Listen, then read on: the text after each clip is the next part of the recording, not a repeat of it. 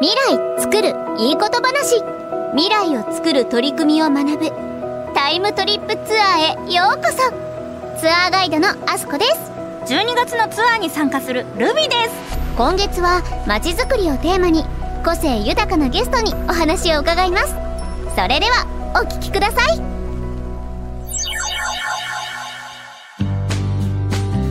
ルビーさん見てください。これが日本橋川ですようわーこれが2020年代の日本橋川か風が気持ちいい。今まさに水や川に親しめる空間を目指している最中なんです。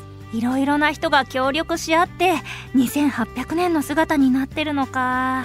かつては東洋の水の都とも呼ばれた日本橋を蘇らせて船が巡るつまり舟運の拠点として活性化しようと町が一体になって取り組んでいるようですよ。私たちがいる時代でも羽田お台場晴海豊洲浅草など船での移動は欠かせないですもんね。本当に街づくりって一歩一歩前に進んでるんですね。はい！着実に一歩を積み上げていますよ。それに比べて私って。あどうしたんですか？実は緑尾にひどいことしちゃって。彼と付き合ってからちょうど仕事がうまくいかなくなって。作るもの作るものどれも納得いかなくて。それってスランプですか？そうスランプ。そんな建築家としてのスランプを全部緑尾のせいにしちゃって一方的に押し付けて別れたんです。そんなことがあったんですね。別れて心機一転したら何か変わるかなって思ったんですけど結局変わることなんてなかった。むしろますます悪い方向に行っちゃって。言葉はあれですけどまだ絶賛スランプ中ってことですか？はっきり言いますね。あすみません。悔しいけど本当にその通り。私ただ逃げていただけなんですよね。恋愛からも建築からもそんな自分に嘘ついて蓋をかぶせて前に進んだつもりになってた。誰しも逃げ出したくなることありますよ。どんなことがあっても前を見て真摯に取り組む先人たちの話を聞いてたらこれじゃいけないなって。ちゃんと自分と正面からぶつからなきゃって。そう素直に言えるルビさん素敵ですよ。それに気づけたってことが大切だと思います。そうだ。今のルビさんにぴったりの施設があるんです。ん？何ですか？それがこちらのプラスなる日本橋。いろいろな人が集まるコミュニティスペースらしいのでこの場所からも何かヒントをもらえるかもですよ。確かに。それは興味あるということで中岡さんよろしくお願いします。あよろしくお願いします。プラスなる日本橋のコミュニティマネージャー中岡です。よろしくお願いします。お願いします。開放感があって素敵な場所ですけどこのプラスなる日本橋とは一体どんな施設なんですか？好奇心で動き出すオープンスペースでして、うん、えー、いろいろなイベントをやっていたり、まあ普段は通常フリーに入ってきてもらって、はい、作業したりお茶したり、まあ、いろいろな使い方ができる場所ですね。割といろんな方がすっと入っても大丈夫な場所なんですか？そうですね。あの LINE 登録さえしてもらえれば誰でも自由に使ってもらえます。LINE 登録でいいんですね。はい、うん、そう皆さんにもそう言われますね。LINE 登録だけでこんな広いスペースが、はい、あのフリーで使えるってなかなか珍しいなっていうふうに言われております。なんかすごいあのパッと見カフェのようにも見えるんですけど、うん。うん、ね綺麗な本当にそうなんですよでもちろんあのカフェもカフェとしての機能もありまして、あのワンコインでコーヒーも販売しているのでお茶にも使ってもらえますなのでたまにこう奥様方が、あの女子会というか、ママ会しておりますね。へえ。お仕事以外にも使ってもいいんですね。もちろんです。うん。そしてこのネーミングプラスマークにアルファベットの NARU でプラスなる、うん、とってもキャッチーなお名前ですけどどういった意味が込められてるんですか？なるはですねあの何かになるとか、はい、音が鳴るとか変化だったりきっかけを表す意味を示しております。あなるほど。でそこにさらに加わっていくあっていうそうですねことではいプラスですね。へえうん、そしてこの赤と青のギザギザの縁が重なったようなロゴは何をイメージされてるんですか？これが何かそのデザインのプロセスがその最初はもじゃもじゃなこうぐるぐると自分たちのプロセスなんかい。ろいろ考えるみたいなところを表していてかつ日本橋って五街道を起点だったんですけどもその五街道の起点があのモチーフに使われております。うん日本橋イズムが染み込んでるわけですね。ね。はい。るほど。そして中岡さんはこちらの施設でどのようなことをされてるんですか？僕はあのコミュニティマネージャーとして働いておりまして、はい。利用者の方に来てくださった方に、まあ、ここの施設の説明であったり、ん何度も来てくださる方にはその方のお話を聞いてその方の興味関心を聞き出したりして、うん。ここでまあどういうことができそうか本当ここイベントとかたくさんやってるんでその方が興味ありそうなイベントに紹介したりだったりはいもちろんその方となんだろう相性の良さそうな人はい。をつなげたりだったりっていうようなことをしてますね。この施設をより楽しむためのお手伝いをされてるってことですね、はい。この施設って日本橋の街づくりの一つにもなってると思うんですけど街づくりに興味を持たれたきっかけとかありましたか？街づくりに興味を持ったきっかけは僕の幼い頃の思い出があって、幼い頃あのおじいちゃん子でよく街中の映画館に連れてってもらってたんですけどもはい。高校生の頃にその映画館閉まっちゃってはい。で気づけば周りの商店街もシャッター街になっていて自分よりもっとこう小さい子たちが高校生になった頃もっと何もなくなるんだろうなと思った時にはあ。これを何とかしたいと思ったのがきっかけで街づくりに目覚めましたかね。へなるほど。え素敵ですね。ねいろいろ残していきたいものがあるっていうことですよね。そうですね。はい、うんそしてそんな中岡さん現在日本橋で働かれてるということなんですけど中岡さんご自身が日本橋ご出身だったりとかするんですか？いえ日本橋はもう本当たまたまですね。ええ。どこでこう日本橋に興味を持たれたんでしょう？日本橋に興味を持ったのはたまたま本当最初の就職した場所が日本橋でうんでその時にちょうど NPO 法人のなんだろう働く場所を第二の地元にっていう NPO 法人日本橋フレンドっていう組織に出会ってはい。すごい日本橋に対して愛のある人たちだなっていうその人たちからすごい感化されて日本橋に興味を持ち始めました。へえそういったきっかけでそしてこちらのプラスなる日本橋に携わるようになったきっかけは何だったんですか？これも先ほどお話ししたはい。NPO 法人の代表の方がはいもともと三井不動産の社員さんだったんですけどもその方が独立されてこの施設を運営するってことになったので一緒にやらないかっていうふうにお声掛けいただいてそこがきっかけですかね。もうじゃあ立ち上げというか最初から関わられてるそうですね。本当に最初から立ち上がる前から関わっておりました。新しい施設で困惑することとかはありました？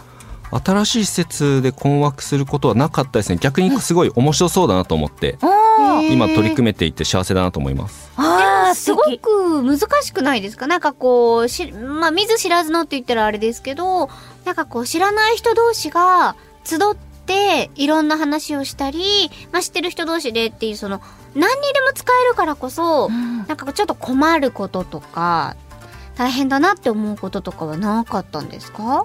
そうですね。やっぱりみんなあみんなっていうか僕以外にもコミュニティマネージャー8人ぐらいいて、はい。まあ、どういうふうに接していくのかこの施設にとって何が正解なのかはうんうん。まだオープンして3ヶ月目なので、そん。はい。まだそこは今んですね。そうなんですよ。模索中ですね。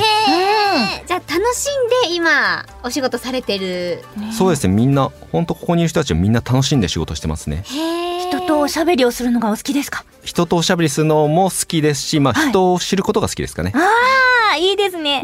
やっぱり自分に正直に楽しもうっていう気持ちも大事ですもんね。日本橋にご縁を感じてその気持ちに従うなんて素敵ですね。ですよね。私もそうなれるかな。プラスなる日本橋のお話聞いてるんですからなれますよいやなれますよじゃなくてそこはなるでしょ。なるなる。では具体的に施設についてもお聞きしたいんですがプラスなる日本橋にはどのようなスペースだったり設備があるんですか？プラスなる日本橋にはスペースとしてはオープンスペースがございまして、まあ、誰でも使える作業スペースだったりカフェスペースとなっております、はい。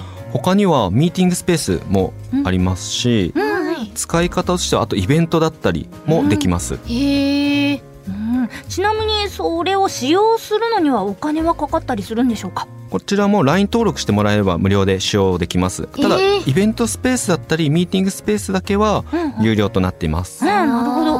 じゃあもう登録さえすればコワーキングスペースとして使えるっていうことですね。そうですね。はい。うん。うん。現在登録者はどのくらいいらっしゃるんですか？約もう1500名ぐらいいらっしゃいます。えーに3ヶ月でですか？そうですね。はい。すごいですね。うん。ちなみにどんな利用者の方が多いんですか？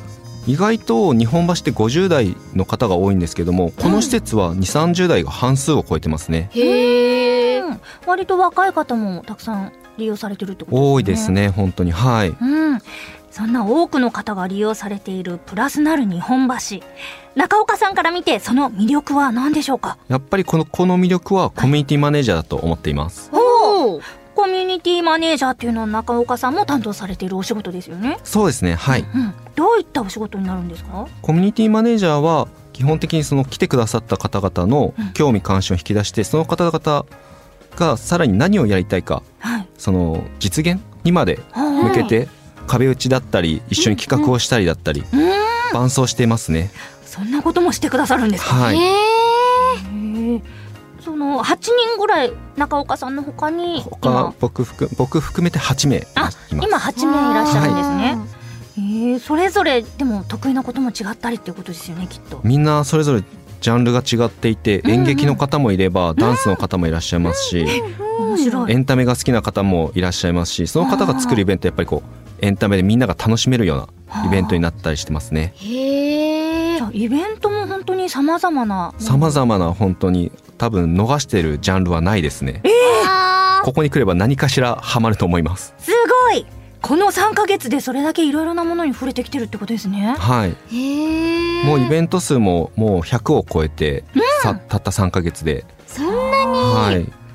なんかワクワクすることがどんどん起きているようなスペースですね。いや本当に、えー、とこのイベントに参加して自分もイベントをやりたいっていうような方も増えてきていて、はい。今は共同開催などもやっておりますつながってますね。はいつおかげさまでつながってます。でもそういったコミュニティマネージャーがいるっていう施設も珍しいですよね。そうですね。ね。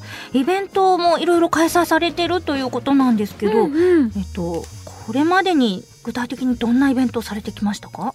これまでにどんなイベント？そうですね。僕で言えば、はい。えー食だったりはい。デジタルだったりうん地域だったりそういったところのイベントを開催してます。へえ食デジタルって割とあと地元日本橋はい。ああいろいろさまざまななんかバージョンのイベントをされてるそうですね。もう本当僕の興味関心に沿ったイベントをやっております。食っていうのは例えばそのいろんな老舗だったりお店の商品をあのい同じスペースで売り出してみてとかそういう感じなんですか？そうですね。おっしゃる通り日本橋ってすごく老舗のお店が多くて、はい。例えば山本のり店さんうんっていううん。海苔の老舗さんがいてうんその方と一緒に朝の時間ではい。海苔の食べ比べなどを行ったりしました。面白い。海苔もいくつか種類があってすごく僕も印象深いイベントでした。へえなかなか食べ比べしないですよそうですね。そうですね本当に。海苔ってこんだけ違いがあるんだなってことに気づかされました。うん。面白いイベントがたくさん他にもありそうですね。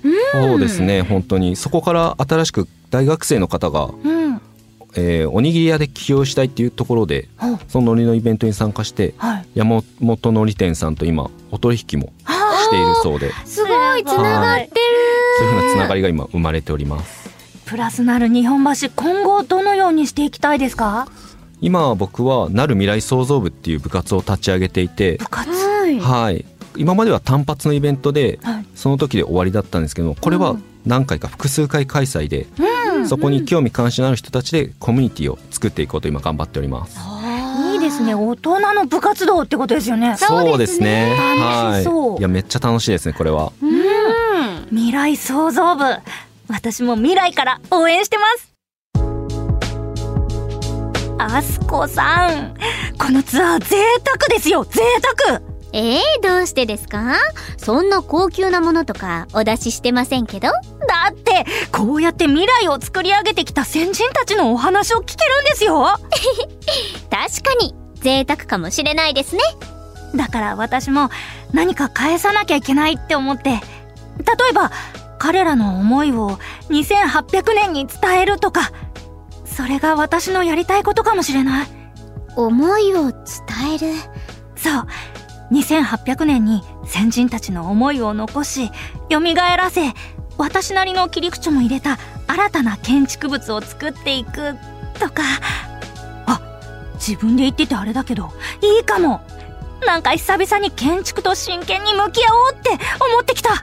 ルビさんこのツアーの間に着実に一歩を積み上げてますね。